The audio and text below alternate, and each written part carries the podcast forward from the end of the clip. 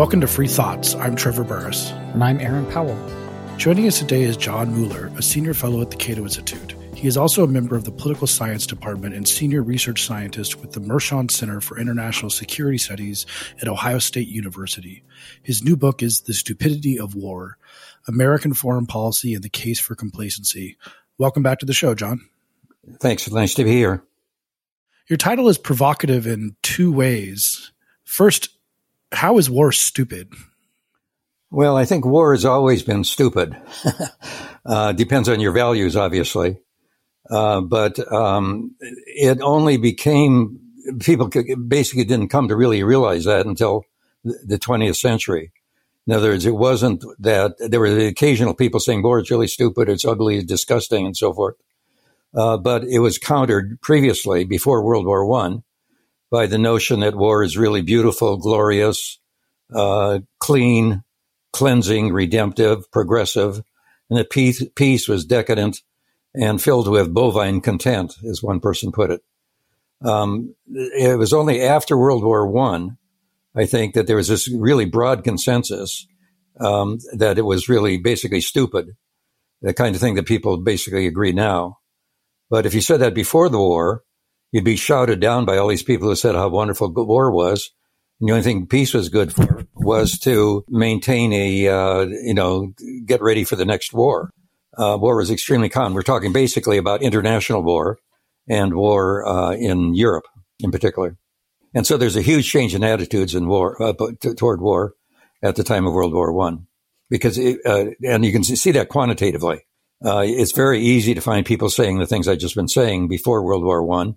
It's virtually impossible to find anybody saying that after the war. So it, it goes from a lot, hundreds, thousands. I can give you thousands of examples to virtually zero.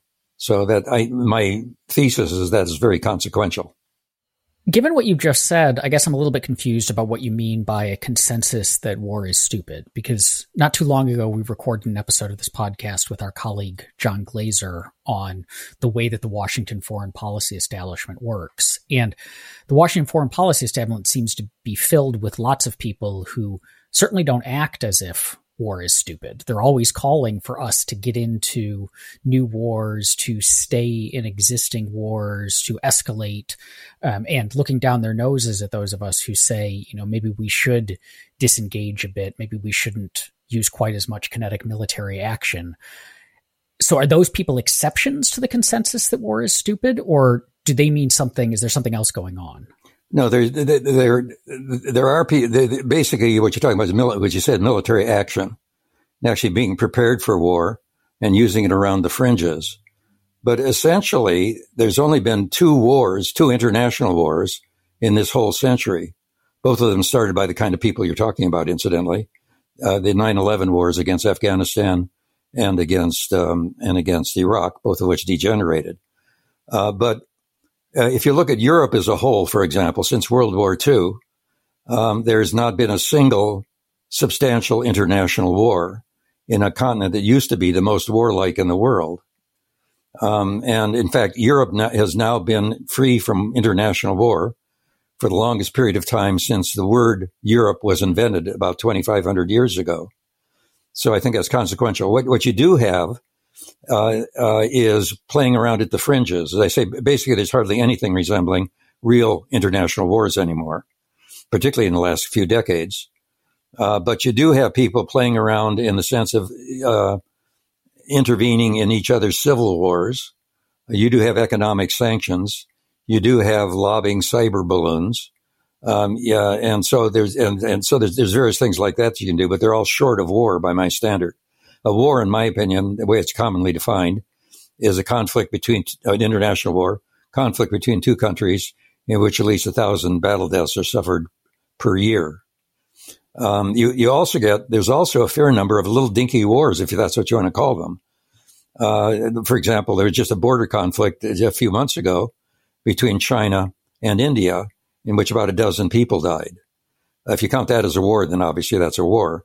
Uh, but what, what's, what's impressive since, particularly since 1945 and particularly in the last two, three decades, is that although there have been border conflicts, the people doing the conflicts keep them very limited uh, and keep them from escalating to a, to a real war.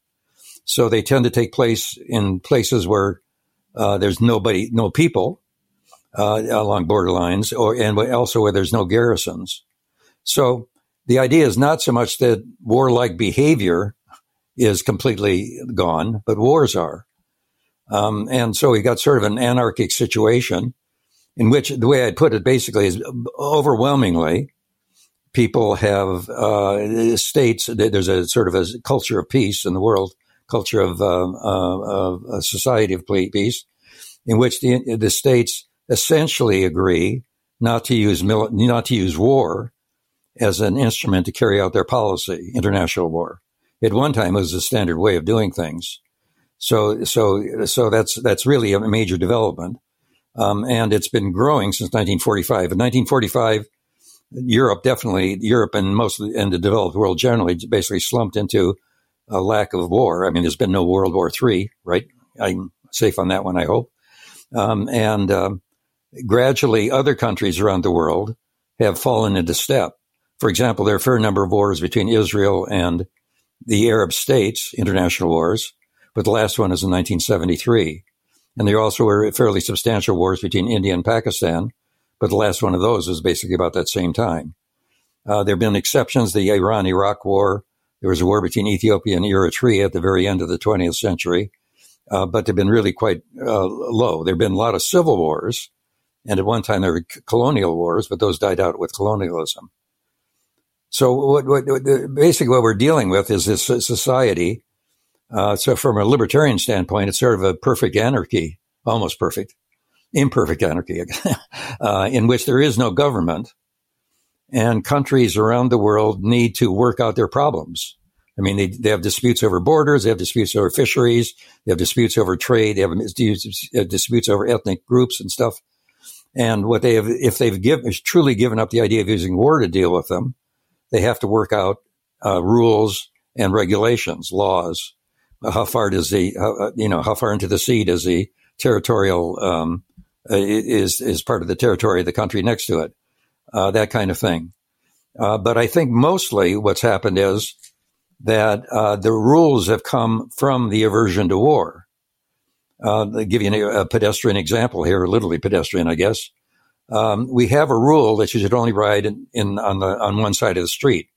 In Washington, that'd be the right side of the street. London, the left. Um, now, uh, it is not the case that people have become averse to being killed by oncoming traffic because they have to drive on one side of the street. Rather, the aversion to being killed by oncoming traffic has led to the rule. And so what you can, you can do is, so you get basically get that worked out. It doesn't matter what side you pick, but everybody has to go along with it. And if the occasional misguided drunk drives on the wrong side, that doesn't invalidate the rule. So I think generally it's not that rules have been set up that have caused peace, but the desire for peace has caused the rules.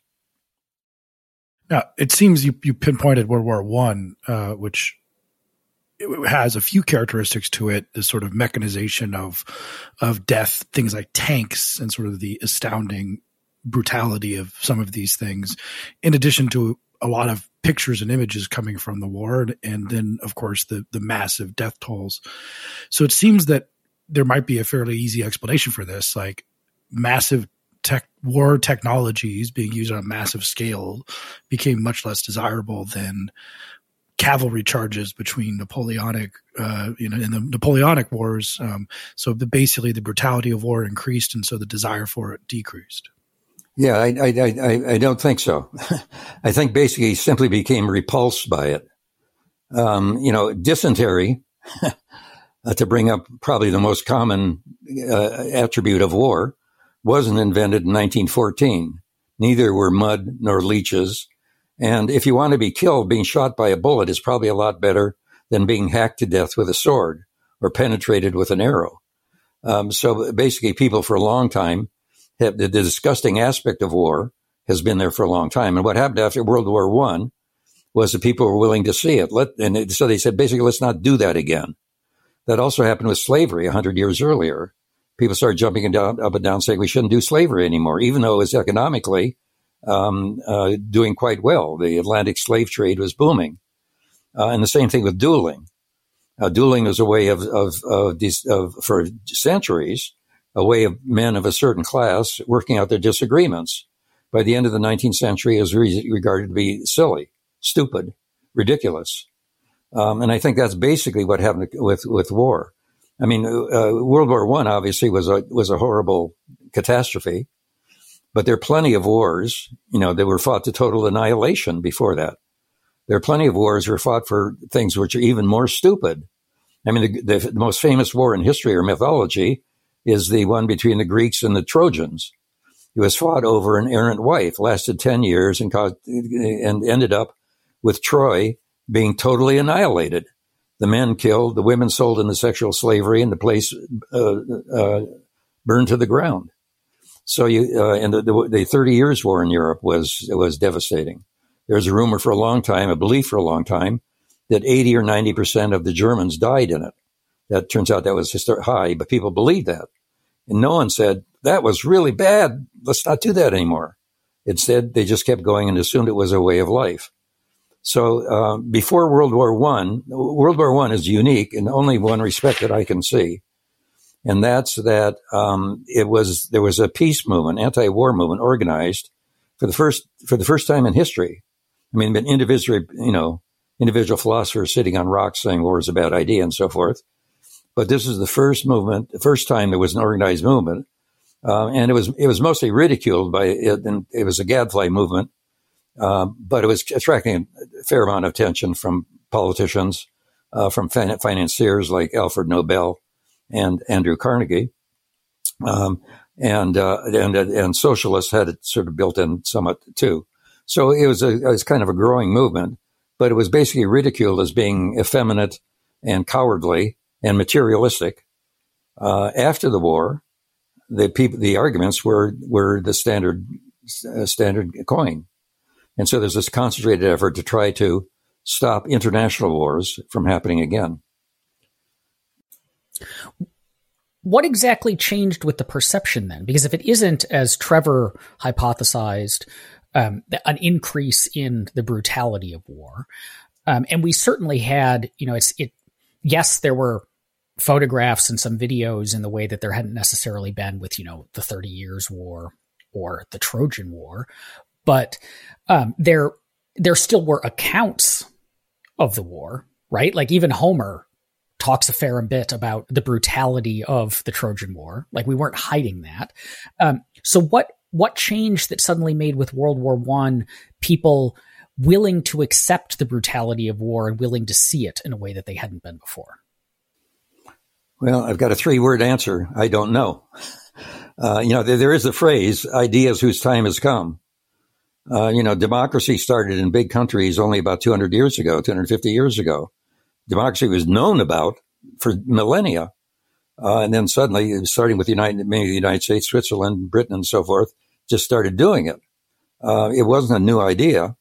Um, and so, uh, and so why didn't that start 500 years before that or a thousand years before that? It didn't, uh, except in small enclaves.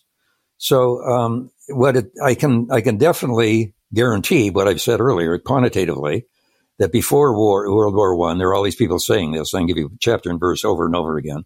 These are not just woolly militarists from Prussia, but they're philosophers, poets. I mean, Emile, Emile Zola, the French novelist, called war life itself. Uh, and there's a, uh, you know, this uh, philosophy, uh, uh, uh, art critic uh, in Britain, basically saying, you know, the world, you know, we, we can't get rid of war because it's so wonderful. Um, so it was just very common. Uh, uh um, um, it, it was necessary. Igor Stravinsky, the composer, saying it's necessary for human progress. It's just sort of accepted. Starting after the war, you can find almost nobody that says that. Um, let me give you uh, actually an example. I found the book. Actually, the book is mostly written, and, I, and then I came across this, so I certainly put it in. Someone on Wikipedia has put a list of all the anti-war plays, uh, uh, plays historically, which have been um, uh, uh, anti-war in their basic color. Uh, they got three plays for the ancient Greeks, two by Aristophanes and one by Euripides. And the next one is 1929. Um, I think they skip over. I would take Shakespeare's Troilus and Cressida as being an anti-war play, but they may have made a few mistakes here and there. But basically, then after the war, you know, the the, the most the second most popular uh, film, silent film of the silent era, was uh, Gore Vidal's uh, um, King Vidor's um, The Big Parade, which is an anti-war film. It made tons of money. Big big uh, uh, a novel like All Quiet on the Western Front, late in the twenties, a German um, uh, uh, novel becomes a bestseller. So basically, everybody is everybody's against war, um, and that's mo- mostly continued. One of the interesting things about wars, maybe intermittently, but it's quite common for when the war begins, it is perceived to be easy by some sides. Uh, that you know, World War One would happen, and you know the Brits would go over the continent and you know give Jerry a drumming and come back home by Christmas. And the Civil War has a similar type of thing where the North doesn't think the South wants to fight, and vice versa.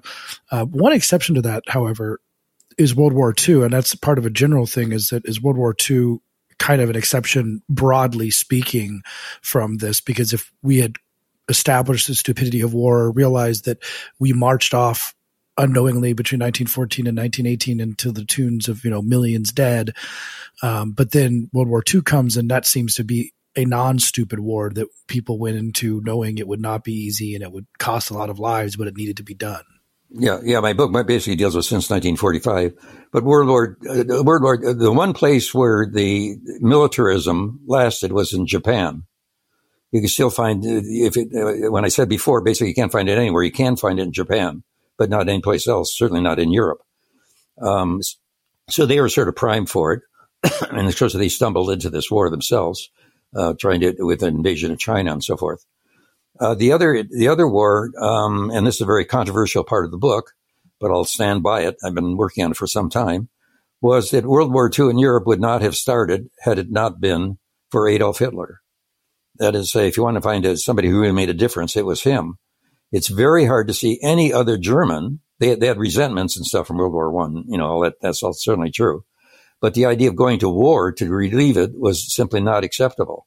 John Keegan, um, uh, the uh, one of the major major um, military historians, said after World War One there was only one European who wanted war, and that was Adolf Hitler. Uh, and I've looked at it quite extensively. The question is if he'd been run over by a truck, was there someone else that, that would do it? And there basically wasn't anybody. Uh, there's stuff about German public opinion. Um, and the, and the German public was as afraid of another war as, as, as the French or the, or the Dutch or the, or, or the English. So, uh, Hitler was a world's, uh, I once called him the world, the history's supreme atavism. um, But anyway, then after the war, uh, that, that reifies everything. Uh, once again, you now instead of the League of Nations, you have the United Nations. You have outlawing of war uh, uh coming in. Uh, you have uh, millions of treaties and stuff to try to keep it keep it that way. So, in some respects, World War One is a, a, a cosmic disaster, but the one in Europe, in particular, was was was not a stupid war. It was necessary probably to do something about him um, though he, he mostly self-destructed by over by massively overreaching. Uh, but it, it also reified the idea we shouldn't do international war anymore, particularly in Europe.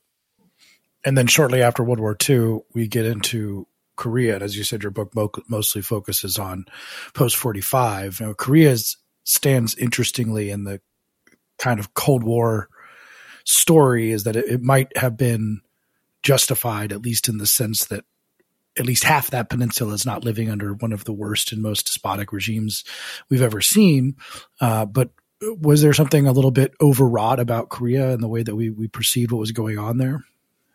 Yes, I think so in many respects. What happened was, you know, I mentioned before that people were using non-military or non-warlike de- de- uh, devices. And the, uh, in, in the case of Korea, uh, the, the, the communist world definitely was not status quo. Uh, it definitely wanted to change things. It wanted to take over the world, if you want to call it that. But its techniques were not used to use a direct war. It was to use revolution. I said that they've said this a billion times. Revolution, uh, uh, revolutionary civil wars, subversion, that kind of thing. And they certainly tried that, particularly by beefing up the communist parties in France and Italy, for example. But that was not starting a direct war by any means. The exception to that was when Kim Il Sung um, comes in and says, "I'm I'm sitting up here in um, in uh, in North Korea, a communist state, m- mostly fabricated by the by the Russians, Soviets, uh, and I can take over South Korea, and so by by military force, by pushing, and the Stalin in Russia was actually quite reluctant to get into this mess. He pulled back the, uh, the Soviet troops so they wouldn't, if it escalated, the Soviet Union would not be pulled into it, and it turned into this this disastrous war. The United States saying, uh, I think, much overestimating the issue, arguing that it was a uh, it was showing that the revolutionaries are not willing to use direct war, and it seems to me this is a, a sort of a unique, bizarre case in a, at, at, that time in an area which was extremely, um, uh, uh you know, uh, very much a backwater. It isn't anymore, but it was then. Um, and so, uh, but the interpretation was that if we don't fight there, we're going to have to fight World War III. That was an almost precise quote from from uh, from Harry Truman. Uh, the problem was th- that uh, so the war was it, it, it, World War the Korean War may be the only war that was worth fighting that the United States has d- done since World War II, in my my opinion. Um, but the problem was that uh, there was an extrapolation from that uh, arguing that we have to really deter in a war by the Soviet Union, like against Western Europe. In fact, a lot of people at the time thought that the attack on West on Korea is a is a is a uh, diversionary tactic, and they're really going to come across that fill the gap and take over Western Europe. Complete nonsense, but uh, you know who knows at that time. Uh, but then the idea that he had to deter the Soviet Union from starting war uh, document after document coming out of the Soviet archives indicates that was nonsense. They never in a million years wanted to get into anything that'd be like World War One or World War II, much less one with nuclear weapons. Um, the archives show that they, they had no plans for any kind of offensive wars.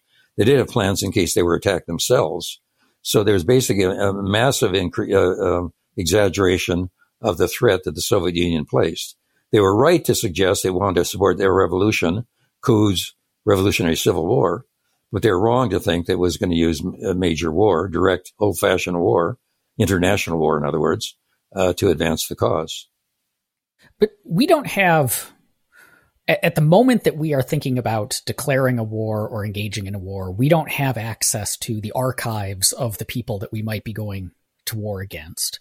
And and so a lot of this seems like there are most wars are stupid, but you've listed some that weren't or maybe weren't. But how do we know going in if a war is stupid or not? I mean, it's we can tell after the fact when we've you know assessed all the information, but we can't.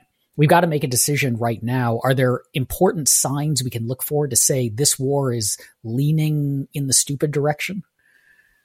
Well, um, my argument basically is people come to agree that all all international wars are stupid uh, and so they don't start them. I mean, the, the, point is that we haven't had any.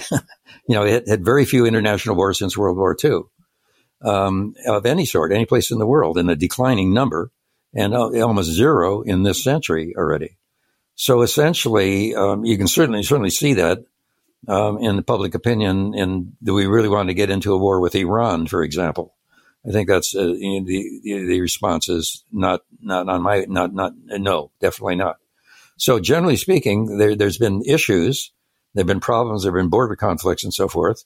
But people said, what we, uh, what we don't want to do is get into a situation which escalates to a real war.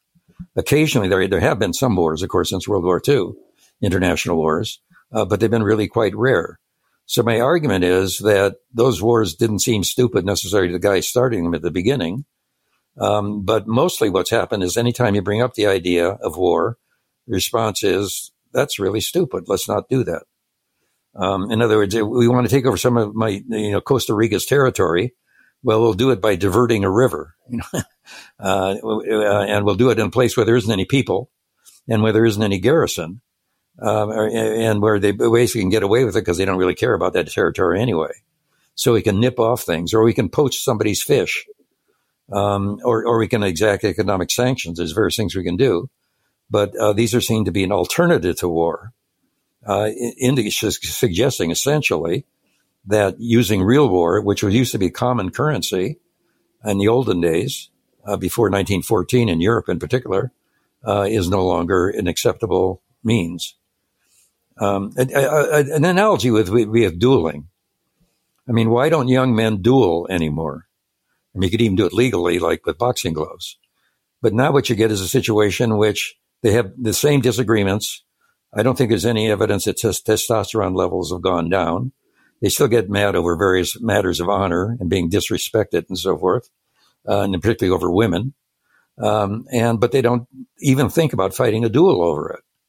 Now, what that can do is increase incivility.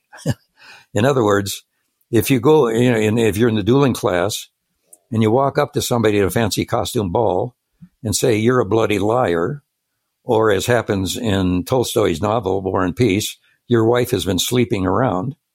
Uh, what you can expect would be in the old days, you'd be challenged to a duel. So therefore, you might say, I, even though everybody, you know, everybody knows that's true, what you were saying, um, that going to the duels might have unpleasant consequences. So you, you'd be deterred from going to, to, from insulting this guy for the fear that you might be uh, called into a duel. Now, now that's gone away. So now you can walk up and say your wife has been sleeping around. There might be some consequences, like they might take a poke in your mouth, uh, poke, uh, uh, poke you in the face, or he might try to sue you, or he might try to down, you know, denigrate you outside and so forth. All kinds of things, slander, etc., whatever.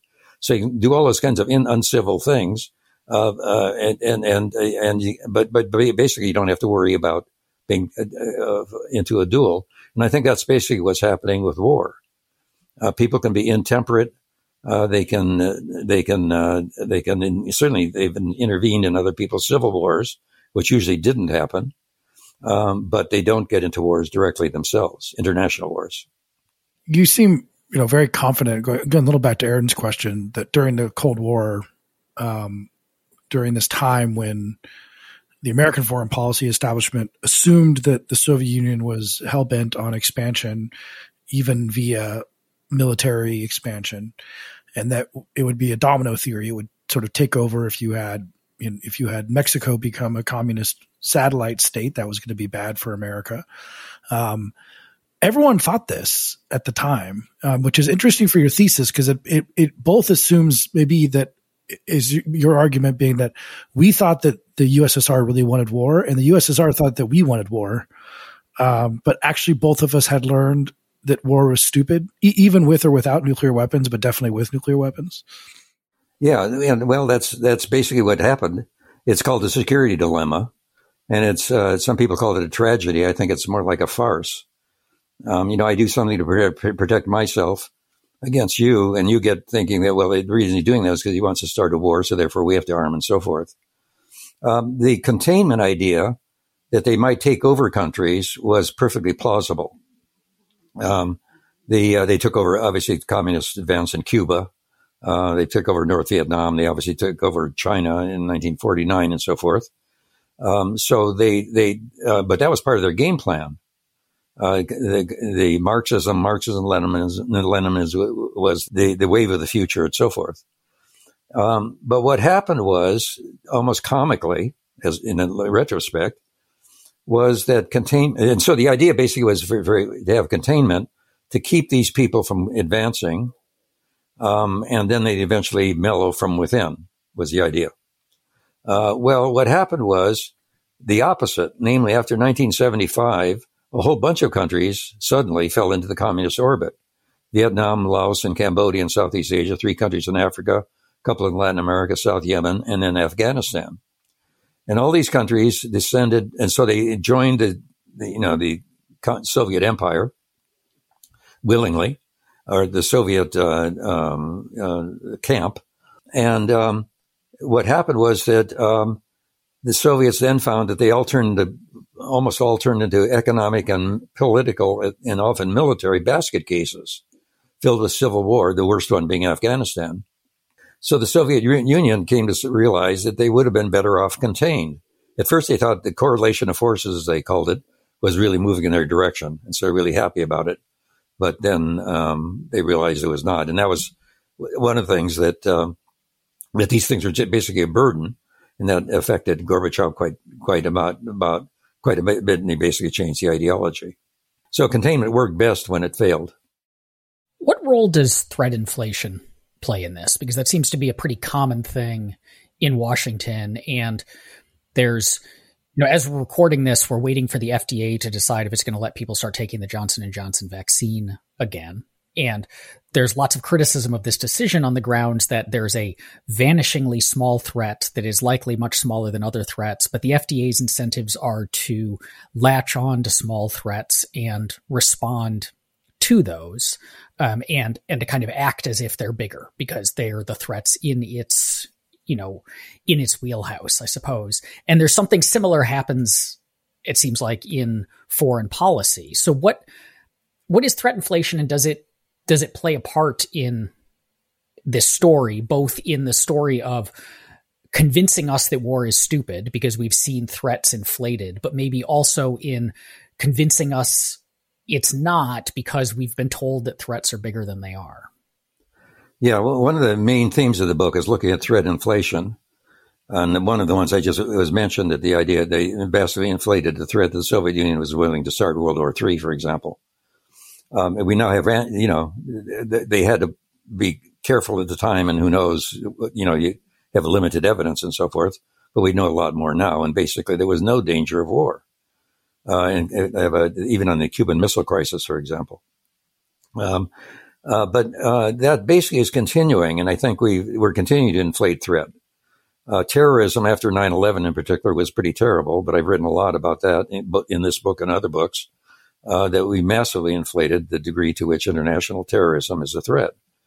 Um, 9/11 was a horror, but it, it stands out as being an extreme outlier. There's never been another terrorist event before or after 9/11 in war zones or outside war zones that inflicted even one tenth as much total destruction. So by seeing that as the wave of the future, which is a standard way, a standard belief right after 9/11 in the intelligence community, was basically nonsense. And it impelled us into these two sort of preventive wars, supposedly in Afghanistan and Iraq, which would never would have happened without it. And currently, the book also deals with current threats. And it seems to be that the, the, the big two that people worry about are Russia and China, uh, both of those growing in, in concern within the, within the Beltway. And I just think it's nonsense. Uh, both countries obviously want to feel their weight. Both both countries are certainly uh, doing things from a civil liberty standpoint, which are reprehensible. Also, from an economic liberty standpoint, uh, foolish. Uh, but they aren't uh, expansionary in the sense of Hitler wanting to take over new territory, with the exception of uh, China trying to want to get Taiwan back. So, while they're a pain in the neck, um, they um, and there's definitely parts of their policy that uh, I certainly find abhorrent, as do most other Americans.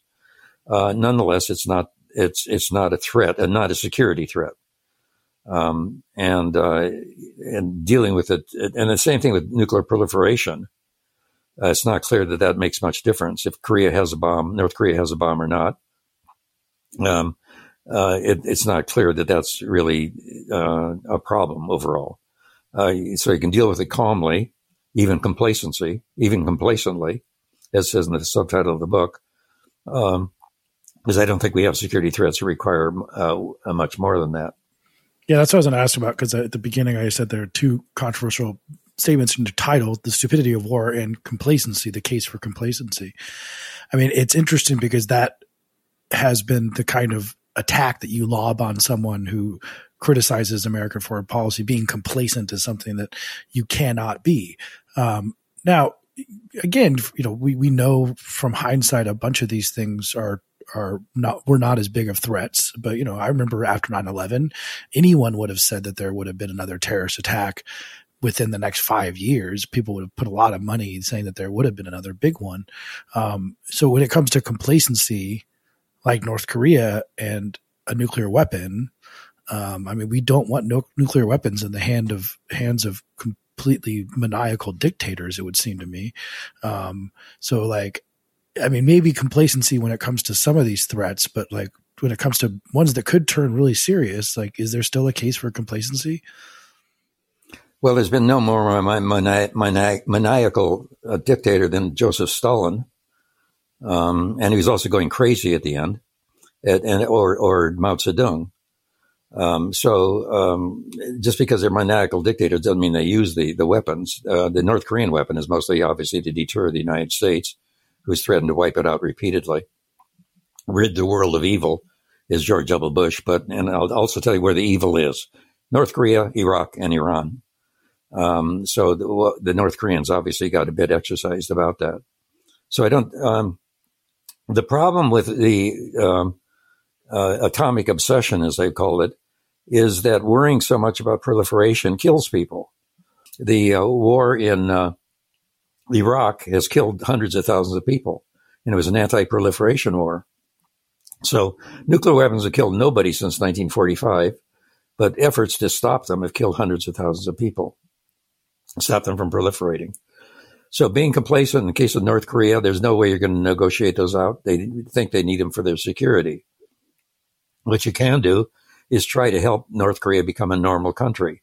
I think there's some real pro, real poss- possibilities under, under Kim Jong Un. He's actually reversed previous policy in that way. So I think there's there's there's uh, distinct possibilities. Other places like Afghanistan, uh, what um, the Russians and the Chinese want to play a bigger role in the world. And the question is, why not bring them in on Afghanistan? They don't want Afghanistan to be unstable. They're, they're as worried about Islamist extremists as anybody in the world, uh, uh, in, in, in uh, because they have problems within their own countries. They think so. Why not uh, bring them in? Why not work with Russia to try to stabilize the situation in Syria, the disaster? uh, Assad now has won. And uh, one possibility is to try to work to stabilize that situation as much as possible, allow refugees to go back, and uh, work with Assad or against Assad, if necessary, with the Russians to keep him from engaging in you know vengeful re- re- uh, result actions. So that anyway, the point is working with these people. Obviously, you have to work with them in, on other things such as pandemics refugees, global warming, and so forth. Uh, there are a lot of other places where they could be uh, useful. If it doesn't work, it doesn't work. But it seems to me they should be they should be tried. They, they should not be seen as as enemies. I think overall, uh, they are opponents. They may be competitors in some sense, rather. But I don't think they're out to take over the world. They may want to play a bigger role in it. They certainly want to develop economically, um, and I don't see those as being necessarily uh, terrible uh, uh, goals. It seems weird that um, almost the inverse. If you speak to a, a, standard, I mean, not even just a conservative, like a, a, a mainstream liberal, they would most of them would say over the post-war period, America's military strength uh, was paramount to keep out to keeping the world order in check, keeping communists in check, protecting Western Europe, making sure we didn't have communism run across South America, you name it. And it seems that your thesis is is radically the opposite to the point that you know have people scratching their heads. Essentially, that except for maybe North Korea, if America did nothing, if if our military was was you know the size hundred billion dollars a year, you know a fraction of what it is now, if America did nothing, things wouldn't have been radically different in terms of the world order. But you know, except for you know, we'd have fewer people dead in Vietnam and stuff like that. But I mean, is that essentially that everything kind of played itself out, and American military prowess kind of did nothing in that equation in the post-war period? Yeah, well, that's uh, that's one of the themes of the book.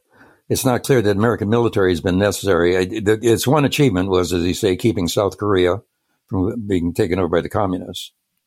And that's why it seems to me that that might have been a war worth fighting. Uh, but otherwise, um, the idea that, for example, France and Germany would have gone to war but for the United States is absurd. Um, you know, what you have to do is find me a friend, somebody in France, somebody in Germany over the last 75 years has gotten on a soapbox and said, we used to be so good at getting into wars. Let's do it again. Um, so the idea that you have to have a security community or a coal and steel community or the Americans or NATO or anything to stop them from going to war is basically absurd. It seems to me. Um, the, uh, the, the, the, in case of the coal and steel community, which of course led into the common market and so forth, uh, was uh, initially was mainly an anti-war thing. In other words, they had the coal steel community because they wanted to reduce the danger of war. My opinion is that basically because they didn't want to go to war, things like the coal and steel community is something you could seriously consider integrating the economies in one way or the other uh, to everybody's mutual advantage. So what happens is if you have if if war basically becomes extremely unlikely, then certain things happen. Like you might go over there and see if they have something you you want to buy or sell.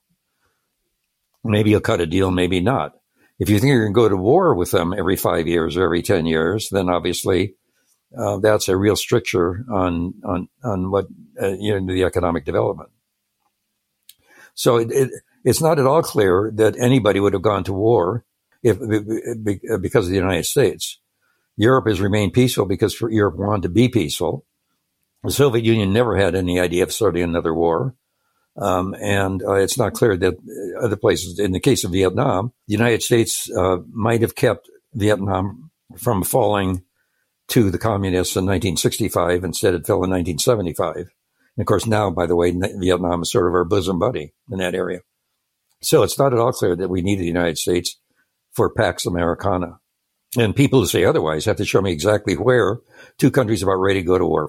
Turkey and Greece, maybe, where they basically saw that, and uh, and the United States stepped in and said, "No, you're not going to war."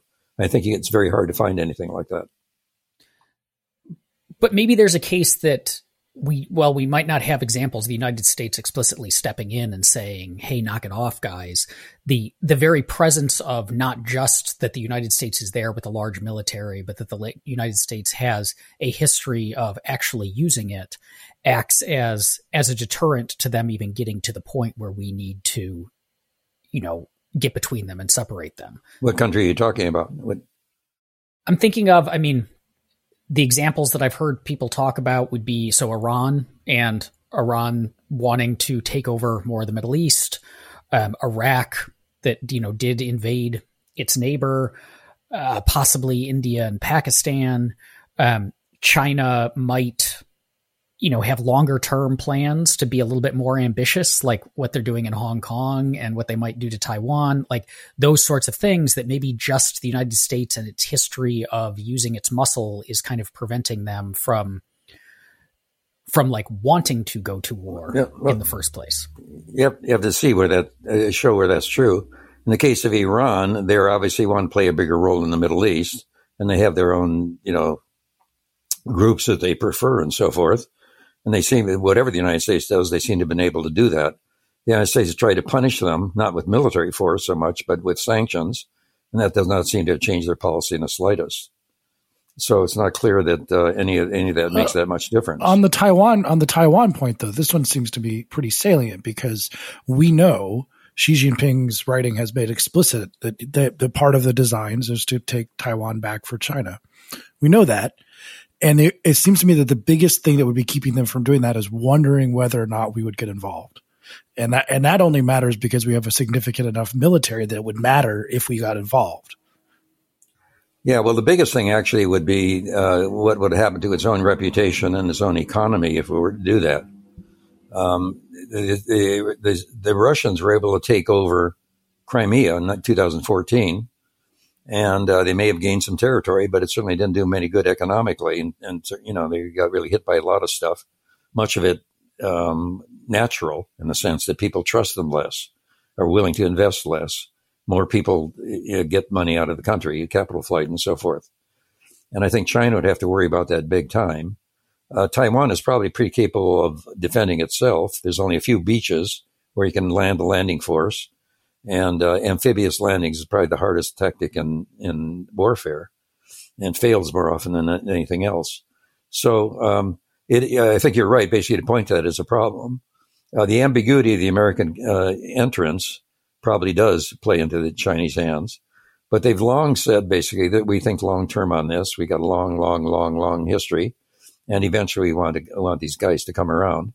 And the question now is is whether they really want to do it very soon. Um, and it, and um, I'm not sure, but I think pretty pretty much that they don't. Uh, the, the, the the costs of doing so with their untried and extremely corrupt military uh, would be uh, would be very high, even if they are successful, uh, and even if the United States didn't intervene. Furthermore, if they did intervene and the United States didn't uh, directly get involved, it could do other things like harassing, like sanctions, like supporting rebels within Taiwan. It's also the case that they, they the Chinese find they're having they had a lot of difficulty containing secessionist elements and anti-China elements within Hong Kong if they now take over Taiwan, they're going to have a much bigger problem along that line. They have to finesse that too. So there's a lot of things that can deter them from going. Um, the the Taiwanese also have very good early warning systems, et cetera, et cetera. Um, they are obviously much smaller, but the the the Chinese military is pretty much untested. Uh, the last time it fought a war was in 1979 against North Vietnam, and it did not go very well. So I, there's various things, reasons you can think of that. But I, I think that is by far the most important area of concern in terms of potential warfare. Yeah, yeah, the, the Taiwan thing, which I mentioned earlier on. One of the things that we've seen in the last five years was is a kind of collapsing of the previous agreement that free trade is a good thing. And I had sort of thought that we reached a point that we all kind of came around to understand that free trade was a good thing and and now that is not the case anymore and part of the same some of the things that animate anti-free trade arguments nationalism you know desire to help your people over other people um, are similar to the kind of things that animate war uh, in many ways uh, so in this sort of increasingly nationalistic world at least in terms of trade but also in a variety of different ways uh, does it concern you that maybe this this conclusion that so many so, so much of humanity has reached that war is stupid is as fragile going forward as say the free trade consensus that did exist that, that this is not something that we can rest assured will will stick around yeah that's that's why people dislike the argument because you know if Hitler could start a war why can't someone else if people can decide war is a really bad idea why can't they just as quickly decide it's a good one um, and I, I, have no answer to that because I don't know. Things do change. Skirt lengths go up and down. They don't only go up and they don't only go down. Um, baseball caps get worn backwards and frontwards, you know, at various times. Um, so I, I, can't be certain. It is only what I'm basically arguing has only been a matter of change of opinion. On the other hand, there was a big change of opinion on slavery. In over 100 years, formal slavery, at least, was limited from what was then known as Christendom. Um, and you don't see that coming back. There's informal slavery, there's illegal slavery and stuff, um, and and human trafficking and so forth. But you can't go to New Orleans and buy somebody. Um, no one is saying, you know, that was that was really good when we used to be able to buy people in New Orleans. They put them on there, and we look them over and so forth, and then you have this property, and you can sell it or you can keep it or whatever. Uh, it doesn't come back. Uh, and, and similarly with dueling, I mean, why doesn't, I mean, you know, the, the causes for dueling are the same as they've ever been. Egos in particular. Uh, people get very mad, young men in particular. Um, and uh, they don't duel. Except, it, uh, in at least in the formal sense, you'd have some with like sort of street gangs with being disrespected and so forth.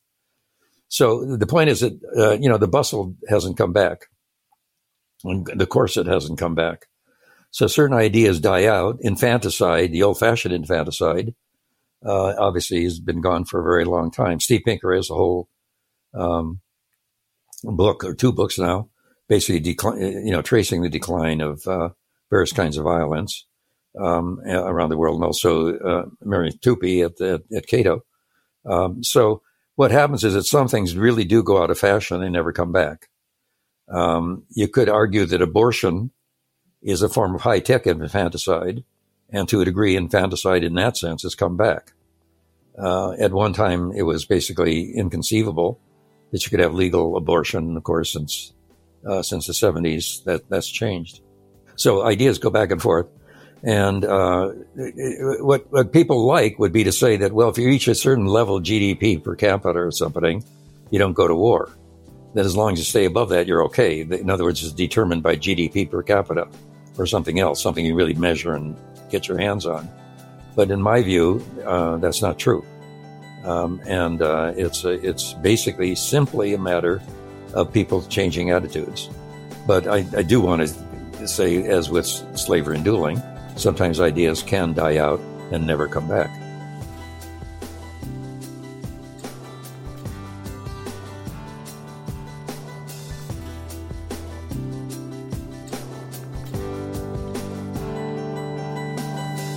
Thank you for listening. If you enjoy Free Thoughts, make sure to rate and review us in Apple Podcasts or in your favorite podcast app. Free Thoughts is produced by Landry Ayres.